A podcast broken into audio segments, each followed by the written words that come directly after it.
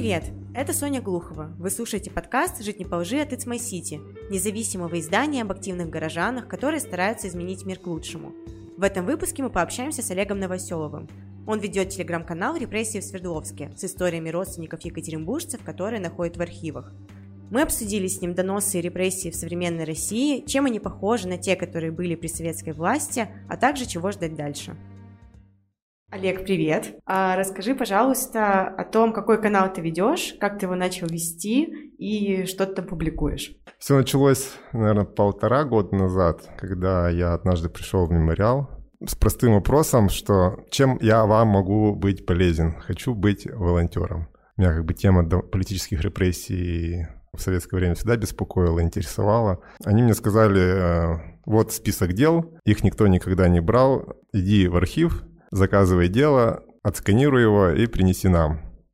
Я говорю, замечательно, справлюсь. Так я пошел первый раз в архив в ГАСО, взял дело, понял, что оно очень интересное и что о нем нужно кому-то рассказать, что я не могу просто его отсканировать и отдать. Я начал искать, и нашел и родственников его, они все еще в Екатеринбурге проживают, и семья достаточно известная вообще была в Екатеринбурге. Мне повезло, что там были и фотографии личные, и фотография обвиняемого, то есть он же в тюрьме был. Меня эта тема еще больше заинтересовала. Я спросил, какие еще дела вам нужны, чтобы понять, кого я вообще могу брать. Начал формироваться определенный список. Я ходил, и у меня становилось информации все больше и больше. Мне как-то было интересно с этим делиться. И информации стало так много, что я решил, что нужно сделать телеграм-канал как дневник, где я буду свои записи оставлять. Это будет не просто пропадать и там не в тетрадке, не в файлах лежать на компьютере. Продолжил писать там истории, было много интересных дел, еще несколько статей было.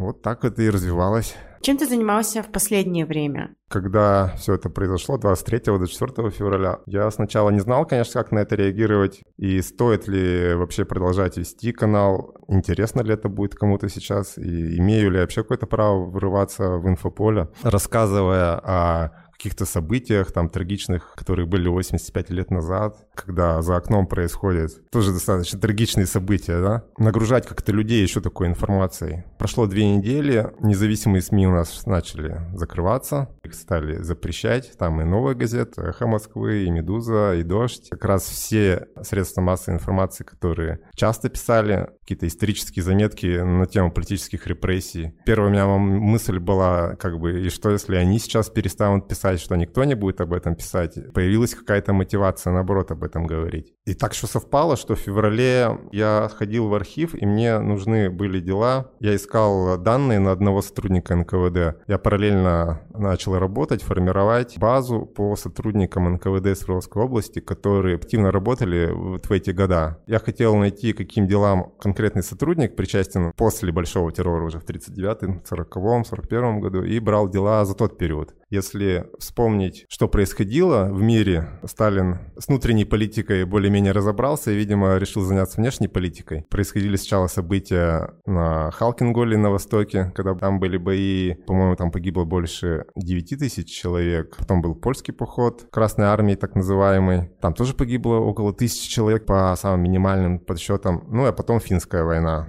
где более 100 тысяч человек погибло, и это какие-то самые скромные подсчеты. Население в стране на эти процессы как-то реагировало, хоть пресса советская рассказывала свои, наверное, версии, что все не так плохо, все хорошо, границы отодвинуты, вы в безопасности. А сколько погибло, я думаю, вообще на тот момент никто не представлял. Но когда цифра настолько большая, скрыть это трудно. И разговоры среди людей-то были, и коллег, среди общества просто. Более сознательные люди, видимо, считали необходимым донести о том, что здесь антисоветская агитация. Прочитаю, процитирую несколько цитат, в чем обвиняли людей. Вот в 1939 году 60-летний машинист паровоза со станции Кузина Иван Плотников, обсуждая с коллегами действия советской армии в Польше, высказался: «Здесь я сказал, что у нас есть лозунг «Нам не нужно ни клочка чужой земли, но и своей никому не отдадим», а границу все же перешли. Я считаю, этим самым сказанным выше лозунг был нарушен. Следовательно, советское правительство, я считаю, повело захватническую политику». На него донесли, и в итоге 60-летний машинист паровоза получил 5 лет. По меркам большого террора это, наверное, мягкий приговор, но тем не менее. В 1940 году Ветров, будучи враждебно настроен к существующему строю в СССР, на протяжении ряда лет ведет преступную деятельность, направленную на дискредитацию советской власти, восхвалял жизнь в Финляндии. В частности, он заявлял: Советский Союз ввиду плохой экономики и скверного тыла долго воевать не сможет. Народ недоволен, потому что раздет и разут. Внушал окружающим, что Советский Союз напал на Финляндию, а не Финляндия на Советский Союз. И вот он также получит приговор, у него будет 5 лет лагерей. В 1942 году Азанов состоял на службе радиотелеграфных курсов. Среди командиров и вольнонаемного состава проводил антисоветскую пропаганду, высказывая пораженческие настроения, распространял ложные слухи. То есть сейчас бы это назвали фейки, да? В антисоветском смысле высказывался о сообщениях Совинформбюро. То есть можно перевести на современный язык: дискредитация вооруженных сил Советского Союза. Вот, у него был приговор 8 лет лагерей. Ну, были случаи еще, когда люди отказывались принимать присягу в 1940 году. Человек высказался, что я не буду принимать присягу, потому что я православный и не хочу стрелять в людей.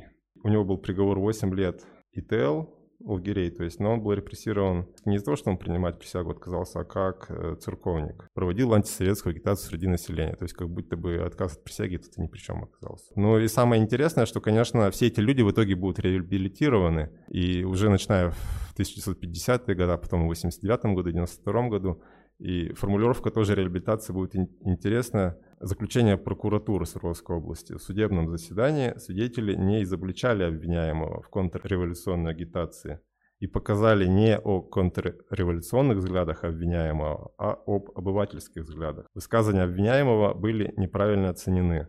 Проверка показала, что в действиях обвиняемого нет состава преступления. Последние слова прозвучали для меня очень оптимистично, потому что во всем, что ты сказал, очень сильно прослеживаются параллели с тем, что происходит сейчас. Если действительно через какое-то время у нас получится все так же оценить, то было бы, наверное, хорошо. Получается, интересно, что даже в 50-е годы власть не поменялась, она как бы пришел Никита Хрущев, та же самая власть признала свои ошибки и посчитала, что эти высказывания в рамках закона, что люди имели право так высказываться. И тут, конечно, интересно с точки зрения сегодняшней юридической и судебной практики, как это оценить. Например, если бы они не были реабилитированы раньше, теперь вот они подлежат реабилитации или нет, может, или опять, может быть, пересмотреть и признать, что они были правильно обвинены.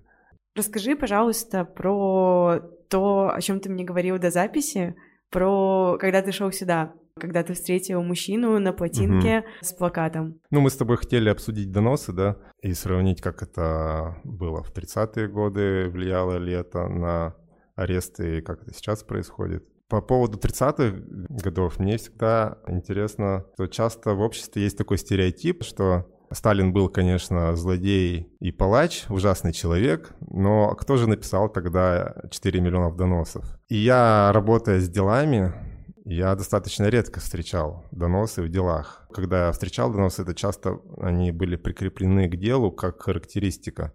То есть, например, там дело 37-го года или 38-го года, какое-то расстрельное дело, а там лежит в деле донос за 32-й год или за 33-й год, и он совершенно какой-то такой бытовой, о том, что сосед недоволен, что товарищ пирует, шумит. То есть по факту никакого преступления, так как нет, антисоветское поведение, что вот человек пирует или продает дрова. То есть как бы он спекулянт, оказывается. Доносов встречал не так много, я о них старался у себя на канале писать. Был донос работника магазина цветочного, который располагался на Малышева возле моста. Там сейчас это здание продают, и там будет, по-моему, ресторан какой-то. 30-40-е годы это был магазин цветов, а позади него находились какое-то тепличное хозяйство. То есть они, видимо, цветы выращивали и продавали тут же населению. И история там была в том, что работник этого магазина отнес заявление, попросил установить ему телефон в этот магазин, а заявление потерялось. И вот он пришел недовольный и возмущался: как же вы работаете, где мое заявление, почему никакой реакции, вся вот эта, видимо, бюрократия, волокита. А работник, видимо, был уставший, что-то ему грубо ответил. Вот. И там случился какой-то такой вот рядовой конфликт между ними. И он написал в НКВД жалобу. Она всплыла, когда на него завели дело. А как таковых доносов в 30-е годы, раз эти были операции массовые, то, видимо, причиной ареста все равно становилась не донос, а вот о том, о чем говорит Довлатов про 4 миллиона доноса, это, скорее всего, все-таки показания арестованных уже. Но я считаю, что их нельзя называть доносом. Когда человек арестован, он уже уговорами, угрозами, какими-то другими иными способами от него эти показания добиваются. Они даны недобровольно. Зачастую они сфальсифицированы были. Человек только расписывался в протоколе. Могли вписать в группу лиц всех твоих знакомых и даже тех людей, которых ты не знаешь. Не скажу, что в 30-е годы было большое количество доносов. Вот. А про современное ты спросила. Я тоже об этом думал. У меня несколько примеров сразу из жизни так появилось. Первое — это сегодня, то, что я мимо шел по центру города сюда и встретил прямо на плотинке, в центре, где плотина, молодой человек стоял с плакатом. У него на плакате было написано количество жертв погибших граждан Украины, мирного населения. И это официальные данные ООН. И он стоял с этим плакатом. Я к нему подошел, спросил, как давно, как реагируют люди. Он мне сказал, что он стоит полчаса, и к нему никто из сотрудников полиции не подходил, он их даже не видел. Люди реагируют вроде бы достаточно спокойно. Кто-то подходит, читает и идет дальше. Но в основном, говорит, пенсионеры подходят, спрашивают, откуда у вас такие цифры. Вот он показывает им распечатку о том, что это цифры официальные ООН. А я дальше пошел по Ленина, буквально там через 150 метров уткнулся в УАЗик, и мне стало интересно, то есть, получается, люди проходят мимо этого плаката, пикетчика, читают его плакаты, идут дальше, и если ты возмущен, было бы логично, наверное, сразу бы сказать: гражданин полицейский, извините, но там вот стоит гражданин с плакатом, я возмущен, посмотрите, что там написано, это же неправда, быстро разберитесь, пожалуйста, с ним, вмешайтесь. Вот. Но, видимо, такого не происходит. То есть, получается, час пик, 6 часов вечера, пятница, плотинка. Не знаю, сколько там проходит за минуту. Сотни, тысячи, наверное, за полчаса прошло. Ну, сотни точно, да. И вот, получается, среди них нет ни одного доносчика. Такой вот случай. Это очень вселяет надежду. Просто вот эти единичные, хоть и истории про различные доносы на символику, на посты и прочее, они выбивают из колеи, пугают. Задаешься вопросом, а как вообще жить, вот когда рядом какой-то человек может на тебя донести за то, что ты просто назовешь что-то своими именами. Тебе от этого становится страшно? Мне да. Ты из-за этого идешь на какие-то компромиссы и думаешь, что у тебя какие-то есть рамки высказывания или как? Ну нет, на компромиссы не иду, но становится просто страшно за нас всех, в плане за россиян. Как же так? Как же доверять тогда кому-то? Вот такие у меня какие-то мысли. А не знаю, у тебя вот было такое, что ты, например, сидишь с друзьями где-то в общественном заведении, там в кафе, и заходит какая-то там новость, кто-то прочитал, и начинаете это обсуждать. Ты за собой не замечаешь, то ты смотришь по сторонам, как люди реагируют, или там говоришь чуть тише, чем обычно, или нет, такого у тебя не бывает? У меня такого не бывает, но при этом я все равно, когда начинаю говорить на темы, связанные со спецоперацией, я всегда осматриваюсь вокруг и смотрю все равно, как кто реагирует, смотрит ли на нас кто-то еще. Вот это у меня есть. У тебя нет такого? Как-то мы сидели в кофейне и пили кофе, разговаривали на какие-то отвлеченные темы. И сидим, краем уха слышим, что за одним столиком высказывается весьма так неодобрительно к тому, что все происходит, осуждают. Потом какие-то другие люди подходят, тоже эта же тема всплывает. То есть у всех все равно одна и та же тема на повестке. И у них такое же мнение, и создается впечатление, что нас вроде и большинство, может быть, или именно здесь нас большинство. Как у вас вот наклейка на двери вот здесь вот. Мерзотная либерата. Да, про Екатеринбург. Может быть, просто нам такие люди встречаются. Еще у тебя на канале выходила статья про эмиграцию 100 лет назад. Может быть, ты расскажешь о ней и как ты вообще, почему решила о ней написать? Потому что она, прям очень актуальна прямо сейчас, и немножко рассказать о ней. Можно, наверное, быстро, кратко рассказать об этом деле. Я не помню, как имя, отчество, фамилия Ершов. До революции он проживал в Москве. Отец его был из крестьян. Его отец еще работал лакеем, а он пошел учиться и после окончания среднего образования стал работать бухгалтером. Получил назначение на заводы на Урал. До этого он, по-моему, уже успел жениться и работал на Урале. застал революцию здесь. У него было 2 дочери и 2 сына. Во время гражданской войны отступил вместе с белыми, судя по материалам дела. Но после окончания гражданской войны вернулся, не был подвергнут никаким репрессиям. Может быть, прошел какую-то проверку. Из материалов дела непонятно, как ему удалось выкрутиться. Но 1 дочь, проживая здесь, познакомилась с английским инженером. В 20-е годы на Урале были английские фирмы. Видимо, был какой-то специалист из Англии. Она с ним познакомилась. Они поженились и уехали жить в Англию. А он остался жить здесь, продолжил с ней переписку. Она жила в Англии, рассказывала ему, как они путешествуют, отдыхают, как они тут купили дом, как они его обустраивают, какая прекрасная жизнь, что у нас тут все в достатке, что вот родились, видимо, там дети. Видимо, отец ее сравнивал с тем, что происходит в Советском Союзе. Он еще прекрасно, видимо, помнил жизнь до революции. Он был тогда как раз в самом расцвете, молодым. В материалах дела видно, что он вспоминает и Санкт-Петербург, и Выборг, и Хельсинки. Сегодня мы там путешествовал. А в 30-е годы он работал тоже достаточно на каких-то высоких должностях, управляющим трестом, тоже в области, связанной с металлургией, но имел четкую позицию и высказывался среди своих коллег достаточно четко и понятно. Каким-то образом органам стало известно, какая у него позиция. К этому еще добавилось, оказывается, что у тебя еще и дочь в Англии, в капиталистической стране. Он был арестован, получил тоже 5 лет лагерей. Дети у него, 2 сына прошли войну, по-моему, оба вернулись. 2-я дочь была медсестрой, тоже вернулась. В 1946 году он, видимо, освободился, вернулся обратно в Свердловск. Проживали они, я помню, на Степана Разина, там были 2-этажные дома. И семья воссоединилась, но нет информации, продолжали ли они общаться со своей 2-й дочерью, которая в Англии. Но нам удалось найти его могилу на Шрогореченском кладбище. Он прожил 90 лет и только в 70-е годы умер. Может быть, ты находил какие-то материалы, связанные с репрессиями именно каких-то вовлеченных в политику людей, каких-то, может быть, активистов условных, кого-нибудь еще, потому что сейчас, например, вот мы, наверное, сталкиваемся очень сильно именно с этим. То есть, например, даже взять движение «Весна», на активистов которых сейчас заводят дела после призывов выйти на акции 9 мая, и другие примеры, когда именно различные политические вот активисты становятся жертвами именно современных репрессий? Ну, на самом деле, трудно сказать, потому что в 30-е годы во время Большого террора абсолютное большинство дел, они были полностью сфабрикованы. То есть все эти организации создавались на бумаге сотрудниками НКВД. Большие сомнения, что вообще какая-то из этих организаций существовала. Безусловно, наверное, какие-то группы были, но было ли оформлено это вообще в какую-то организацию, и мыслил ли кто-то вообще о какой-то публичной акции. Я встречал, что изрисовали портрет какого-нибудь вождя. Ну, и тоже непонятно, из каких побуждений, политических или просто хулиганских. Поэтому про организацию трудно сказать. Достаточно было просто высказывание, это уже было смело.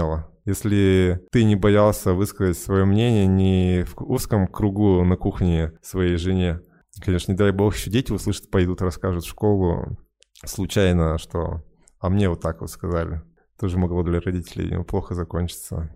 Еще ты затронул тему цензуры, и что именно из-за нее отчасти вот не было каких-то сформированных вот таких движений. Расскажи вообще про то, как, по-твоему, именно цензура влияла и помогала вот репрессиям и всему вот этому механизму. Ну, влияла сильно, сильнее, чем сейчас. Тогда у людей вообще не было никаких ресурсов. Сейчас мы можем... Включить VPN? Можем не включать даже пока. Можем зайти в Telegram. И это достаточно просто. И куча информации, куча видео, фотографий, рассказов, свидетельств. Даже можем позвонить, например. Мир сильно же поменялся. У нас много там и друзей, и родственников. Мы и путешествовали. А у людей в то время никаких возможностей не было, кроме радио и газет. Ну вот, последняя возможность у кого-то была, это, конечно, письма. Но потом эти письма тоже для многих обернулись очень печально. Поэтому они, в общем, уничтожались. Никто их уже старался не хранить. Меня, на самом деле, в этом очень сильно удивляет, как тогда люди в 30-е годы, да, после 20 лет уже советского режима, 20-е годы уже была полная цензура и в газетах, как люди могли адекватно воспринимать реальность, подставить что-то под сомнение, где-то верить, где-то не верить. фильтруя всю эту информацию, создавать какую-то свою картину мира объективную. Это очень удивительно. Я даже рассказывал об одном деле про молодую девушку, 16-летнюю. Она, получается, ее арестовали в 40-м, по-моему, году или в 41-м.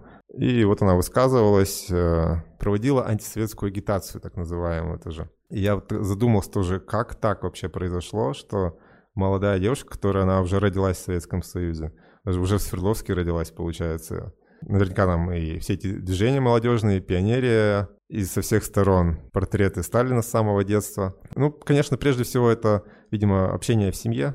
Родители давали другую информацию, и у него была возможность мыслить. Но все равно это в любом случае удивляет. Если проводить вот так вот параллели, у нас еще не все так грустно получается. В плане цензуры, да, если только. А если вот еще сравнивать, например, нынешнее время и вот 20-е годы, то вот какие параллели можешь прямо провести четкие? Мне на самом деле не очень нравится этот вот разговор о том, что проводить параллели, или еще многие говорят, спрашивают, а в каком мы сейчас году живем, в 39-м или в 37-м или в 23-м. Все равно же общество разное, время разное, правители разные, технологии разные. Мы проводим аналогии, пытаясь, видимо, как-то будущее предсказать, что ли, понять, что будет дальше.